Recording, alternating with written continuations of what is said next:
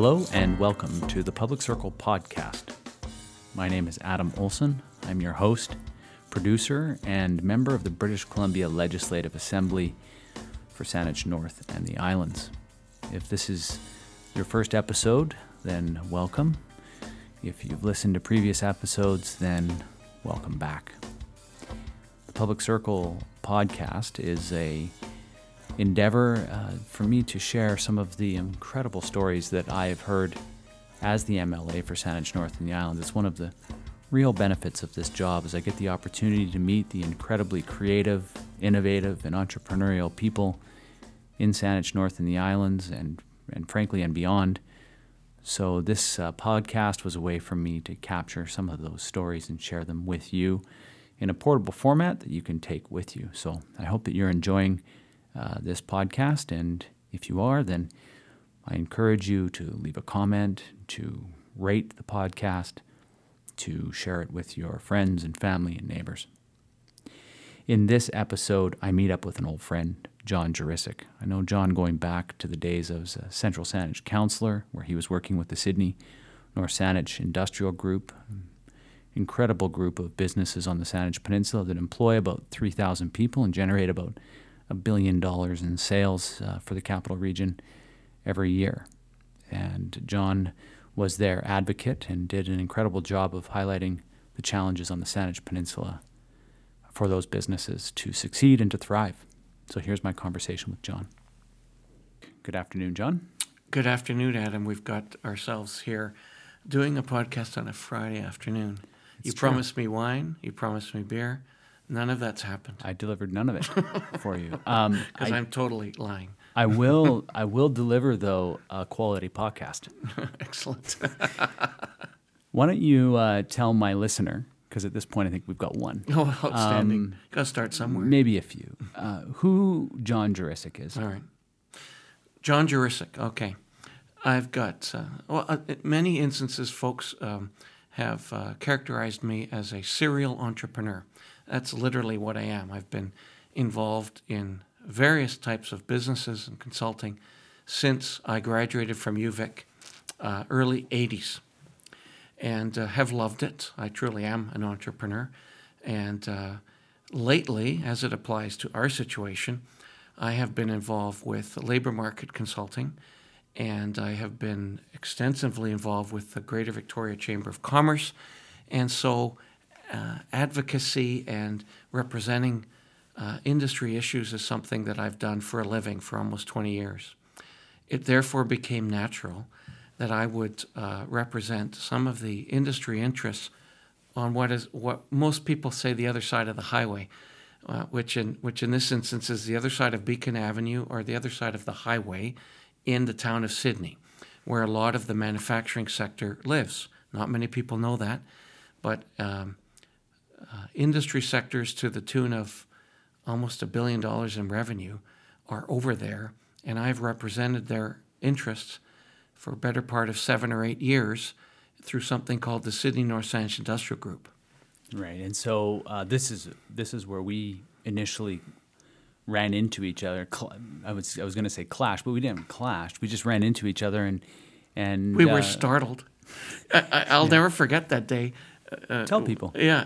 So so I was meeting with a fellow, a representative from Scott Plastics. Uh, I don't think he minds if I state his name, Robin Richardson. He was really someone initiating this uh, advocacy efforts for industry, and um, somewhere or another, this fellow, uh, an ex-counselor from Central Saanich, I'm not sure if he was at that point a current counselor, he comes in. He's wearing a, a green jacket. I don't entirely recall if you had green pants, but you were very green. And his name was Adam Olsen. I think that was you. And he was saying, Guess what? I want to represent uh, this region on a uh, provincial level. And we both looked at you and, What? Like, this was about seven or eight years ago, before really the Green Party and the entire movement had. Um, uh, uh, sort of become become well. I don't want to say not. It, it was real, but it had not yet become part of this region. And we okay. Well, let's listen to you. And frankly, I was really, really startled at how, um, how very uh, uh, how, what's the word? How very um, constructive, how very practical, and how very um, reasonable you were, because at that time it was like, whoa, what, what are these out of out of the world ideas that are, are these radical ideas? Well, none of them were, and and then and then you left, and we Robin and I looked at each other and went, wow, that that took a lot of guts. That took a lot of guts to talk to industry, and wow, it was very rational and it was um, very calm and made sense. And it was like, what? It took me a while. I mean, that was that was just before the 2013 election, so it wasn't five or six. It was it was five years ago. Only five years ago? Did Um, Yeah, so like- it was right before the 2013 election. It was when I made the decision that I was that I, I was running. Um, And you so I- came within 400 votes, I think. yeah, Right? yeah. Although I don't I don't talk about that much anymore because 2017 I was finally successful at it. So Yeah, it- yeah. I mean, you know, it, it is an investment, and and Well, to come out of nowhere to be so close And I- was remarkable. But I think that it is it, as I'm starting to get to know the businesses that you've represented uh, in the you know on the peninsula. I I, I recognize the the enterprise that I was undertaking at that time is very similar to the enterprise that they're undertaking. Part of the reason why I feel an affinity towards what an entrepreneur does is that what I did was very much an entrepreneurial enterprise. I took a startup idea, which is a party that is currently outside the establishment of of the the binary, and said, "I'm going to try to make this. I'm going to try to make this mainstream." And uh, and so, you know, that that really was an entrepreneurial effort, frankly, and it took, like you said, it takes guts. Being a business owner, a, a, a, an owner of a manufacturing company, takes guts. Well, here's here's what has uh, totally impressed me about you since that day. There is a natural inclination to think that if you support environmental principles, you don't support business, and that's just the natural, naive inclination. Um, without education, that's where you land. You have never ever come across representing that viewpoint. You've also said you've always said environment's important, so is business. How can we work together? And so I, I've been impressed since that day. It was fantastic. So there, well, And, and somehow or another, you've you've remained a friend of mine. That's even more startling. well, it's been easy. It's been easy being your friend. One of the things that's really important is oftentimes people feel that their advocacy to politicians or elected officials, which I consider myself an, an elected official more than a, than a politician, because my job is one of public policy. It's not about playing all of the games. And I think that's part of, been, that has been a consistent aspect of me. And it's, I've been appreciative of the consistent narrative and the consistent message that has been coming from. In fact, today, when I was at uh, Titan Boats, which is another episode that, that people who are going to hear in the coming weeks, um, the message still remains consistent housing, transportation, Skilled access to skilled trades. Yeah. So maybe talk about going back five or six or eight years. Talk about the genesis of those three messages because it's been not lost on me. I don't think it's been lost on any municipal politician in the region. These are issues that are facing our business community. I think we, we have to unwrap, first of all, a little bit about what, what we consider the definition of business. And it's often too often that that becomes this sort of place where commerce occurs and there are these um, capitalistic endeavors that are going on and that they're uh, sometimes perceived as a threat to, to our societies. In fact, in fact, we have to break down what, what's really going on. It's just people like you and I going somewhere and doing something organized and in a process that generates revenue. And and when you look at it that way, really it's just all, all these people. And therefore they're people problems. What what manifests out of that are people problems that are really happening to all of us, but are particularly acute because there's so much business going on over there. And the people problems that are that have now become actually national problems are one of how do young people afford to live in a place where housing is so expensive. Now, that is a people problem and it's a business problem because then how do you attract people to to work in your business if they can't afford to live when they're not working, right? So that um, as the um, as the affordability issue six or seven years ago became more and more acute and and and worse, so to speak, then these this collective group started to say, is there something we can do about that? Can we raise the problem amongst our local politicians who frankly are in charge of land use? And so this, this equation, which wasn't simple, more density to accommodate people who are working at our industries, how can we make that work? And therefore, we, we began to try to get that message into the media, to the local politicians, to people. and so that was the that was the first and really priority issue that industry was trying to address that they still are trying to address to this day. Initially, it sounded like it was uh, a code.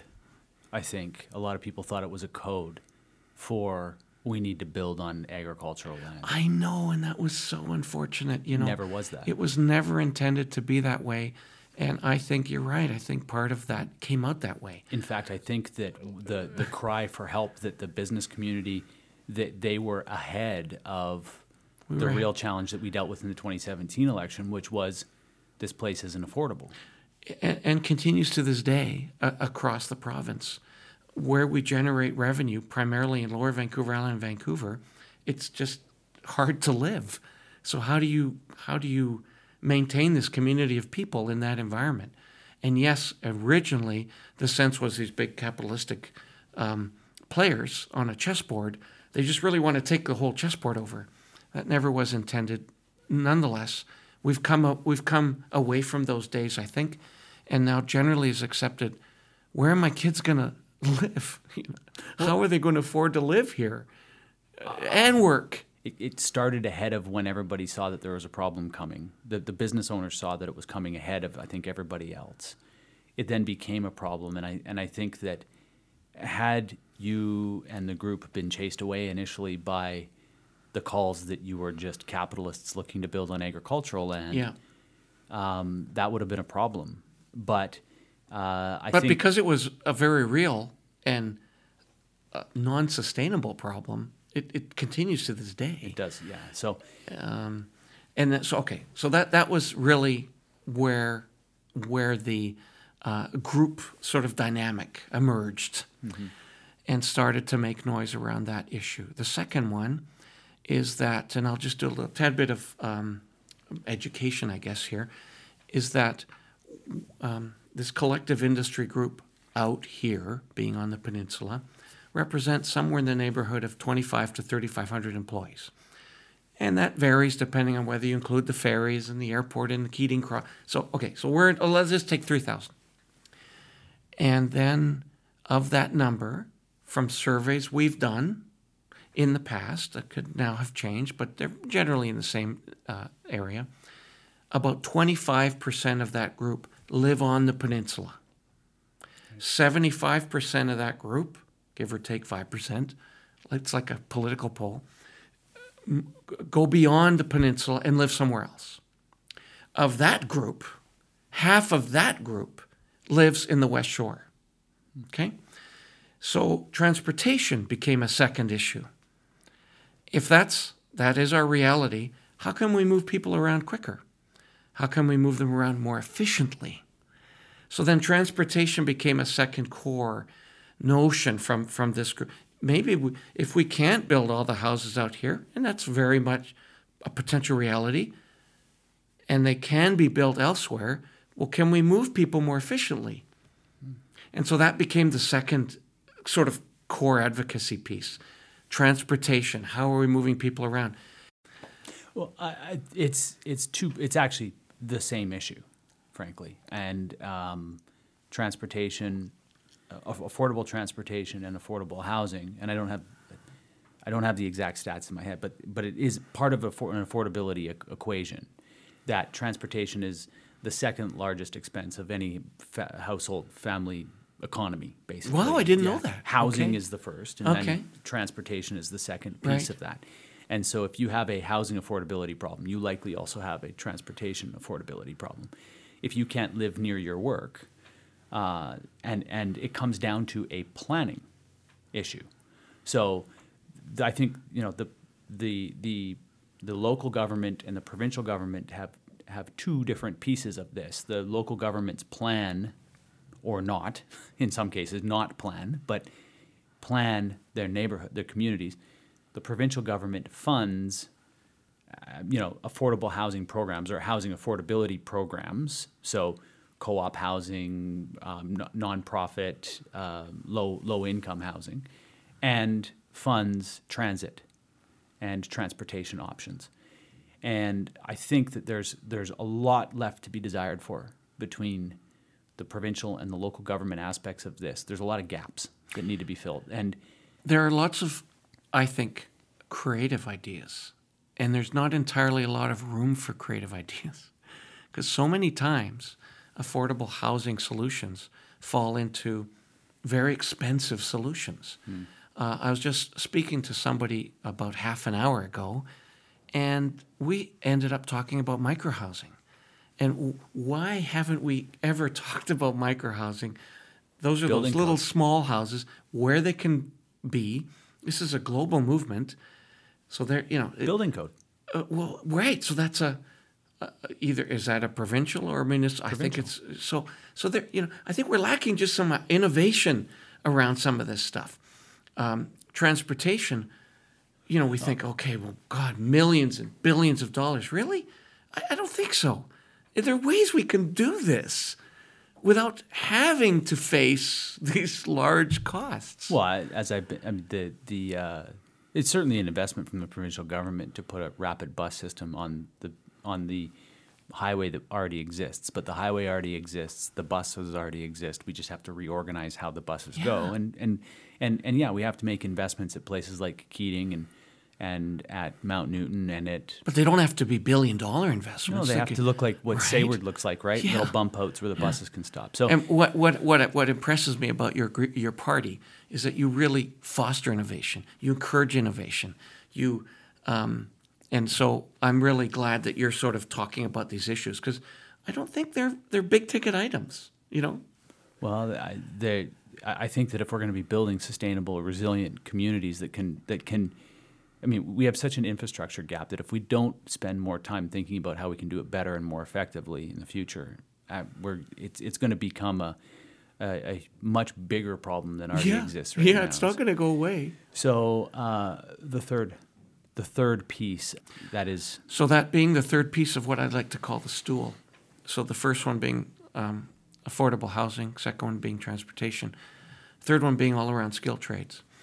And uh, five or six years ago, when we started this, uh, the notion of skill trades was really around uh, lack of uh, skills. There were people, but they didn't have the right skills. The economy was already starting a transition to what I, well, geez, second, third industrial revolution. I don't know how it's characterized, but it's happened towards increased technology in the workplace, increased efficiency. How do we do things better, faster, quicker? Well, that means technology. So there were skills lacking. So that meant are the colleges and the universities addressing these issues? So we did advocacy and chatter about that. Then, about two years ago, we started to see quite a shift from lack of skill trades, lack of skills amongst tradespeople, to lack of people. just there aren't enough people. Not just lack of people with skills, just there aren't enough people. And so that has become a crisis that we can't fix today with more people because there won't be enough. There, there, to fill the skilled trade gap today in BC, we'd literally have to have 20 to 30,000 people born tomorrow, age 21, fully trained. That will not happen. when I was meeting with Nicholson Manufacturing, they're like, "Yeah, we're recruiting people from Alberta or Ontario, who are in their late 40s, early 50s, who can put t- seven to eight years in for us and then retire. And the way that we're attracting them out west is to say, "This is a great place to retire to." And when I when I heard that, I thought, "Wow, that's Well, so so it's at the uh, young end. Well, let's just generally call it the millennial end. where we need more people. So if you don't have enough people, that means you have to train the people that are there. And that has become the issue. How do we train the people that are already working in new technologies, in new industry, in a new way of looking at the world? Even though Nicholson is there, even though we're sitting in beautiful Sidney, our market is a world market. How do we adapt to that? More technology, more efficiency, more automation. How do we do all that? And so we need to deal with that now. I think, therefore, this area of the peninsula could be the center, a, a global center for education and innovation, because the industry's here, and, and we could be we could be bringing in people in centers of education that could start dealing with this, and then those case studies could show the world how to solve these problems. You brought up a fantastic point. Older people. Oh gosh, we just think we're, we're just put them into the pasture. Those days are over.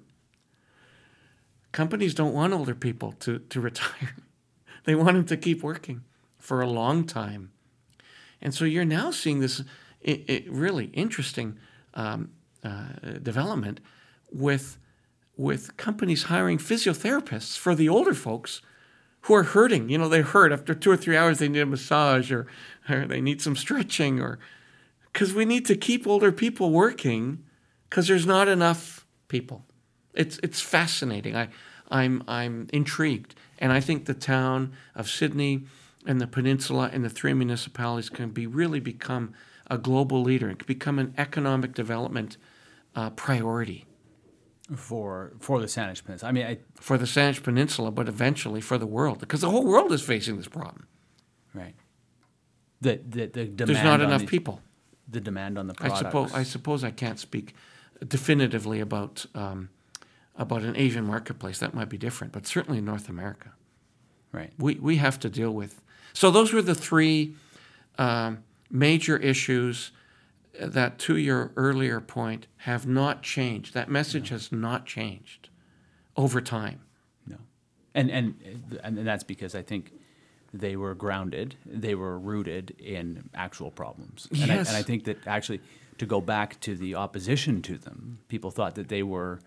Uh, that, that they were you know land use or, or development driven, but they were actually they were they were actually in in their core the problems that were being faced by the and you know there is this there's this unfortunate thing and and even in some of the comments that you've made about you were astonished that a green candidate would Yeah. come in and think about this Yeah. there's this feel there there is this Misunderstanding. And, and a lack of Yeah. trust in our in our political systems Yeah. in our in our politics and in our elected officials that if you're there then you have to be that and if you're over there then you have to There be There is Adam. there's You're no part of that tribe. I'm part of that tribe. And the two tribes don't talk to each other. it's true And I wish that would change. It's frustrating. You know? Well, I, I- I think that it it is to some point. I mean, this is part of what my mantra in my head is. You just got to Yes. keep going on, on what you're doing. Yes. So, um, I can tell you that I've continued to meet with businesses. It's been uh, on on a monthly basis. We've got a, a bunch of businesses still to meet uh, in the coming months, and it seems like every time I open a door here, uh, and Jojo and I go and meet with these companies, we're just blown away by the level of. I, I don't know why I think that we've got less quality here than perhaps elsewhere, but the products that we make here are mind blowing. Those Titan boats, those are skookum amazing. Tho- those are re- that's the real deal there. I guess it's because we're just you know, We make airplanes on the Saanich Peninsula. we make uh, global, global uh, ranked products, best in the world in so many different areas. And I don't, if I don't know, is that a Canadianism? I don't know if if we're maybe in the U.S., we would have been bragging about that till till our. Uh, nonetheless, that's what's happening over here. You're totally right. Titan Boats, Nicholson makes world class products. So, so these issues are, are continuing. And uh, of course, I'm getting older. Uh, I know everyone's listening and thinking, gee, that, that 35 year old, uh-uh, not, that's not who's talking. and I, I got to think about what am I? Yeah, thirty six. You go to Mexico too often. so what? What exactly? Uh, What are you is- doing? Yeah, well, what is John Juricic doing, right? So, uh, where do we park this these advocacy efforts if I don't do them? And and it oh, it just became a natural that it should live under the Peninsula Chamber of Commerce, and and and their efforts. So what we've done that we've now sort of moved that brand to the Peninsula Chamber of Commerce, like a month ago. Uh, so that so we're now in March of 2019, like literally January, and uh, a committee will be formed. I am trying to join the Chamber of Commerce and hopefully continue the relationships and the momentum there. But I think if it lives there, and I think I don't can't speak for the, the Peninsula Chamber, but I can for the Downtown Chamber. These are organizations that have been around since like the eight, 1800s. So we have some sustainability around this.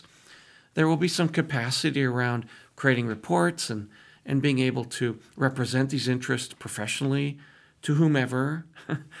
and so that is where we what's going to happen. So as a plug, I need to get elected because there are now more people who want to join the chamber board than there are seats for one of the first times in a long time. Oh, so you're, So you're I'm get, going I need to get elected. so I'm going political. Yes. Well, I can. Uh, I So can give vote for some- me, please. My the one advi- person listening. I can give you some advice for your campaign. oh, uh, excellent. I, I th- so well, I, I want to. Uh, first of all, I mean, I think you should be raised up for the fact that you've helped advance this so that it becomes the political conversation on the Saanich Peninsula when we talk about business. Like well, thank you. Over it- the years, that the advocacy work has now made this the you know it, it is it is.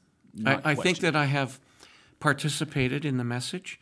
I think the messaging would have come through somehow, but I think we've been able to manage the message and keep it um, practical and pragmatic rather than confrontational, uh, which it could have easily been done. And as you recognized, it, it, there, there were times when it when it was perceived that way. Yeah. But it's not. It's just people trying to live on Lower Vancouver Island. So I can tell you, uh, you have captured my attention in this, and as the representative, and part of the reason why I do my tour, uh, visiting businesses that open their doors for me, and then shining a light on them with a blog post or a podcast or some pictures or whatever, is because I recognize that the storytelling aspect of this is so important. It's critical to capturing the attention, and I continue to do it because I want to, help tell that story, and because well, you and and the the Sidney North Saanich Industrial Group captured my attention as a politician. So. I want to thank you for joining me on this edition of the Public Circle podcast. I want to thank you for the work that you've done on the Saanich Peninsula.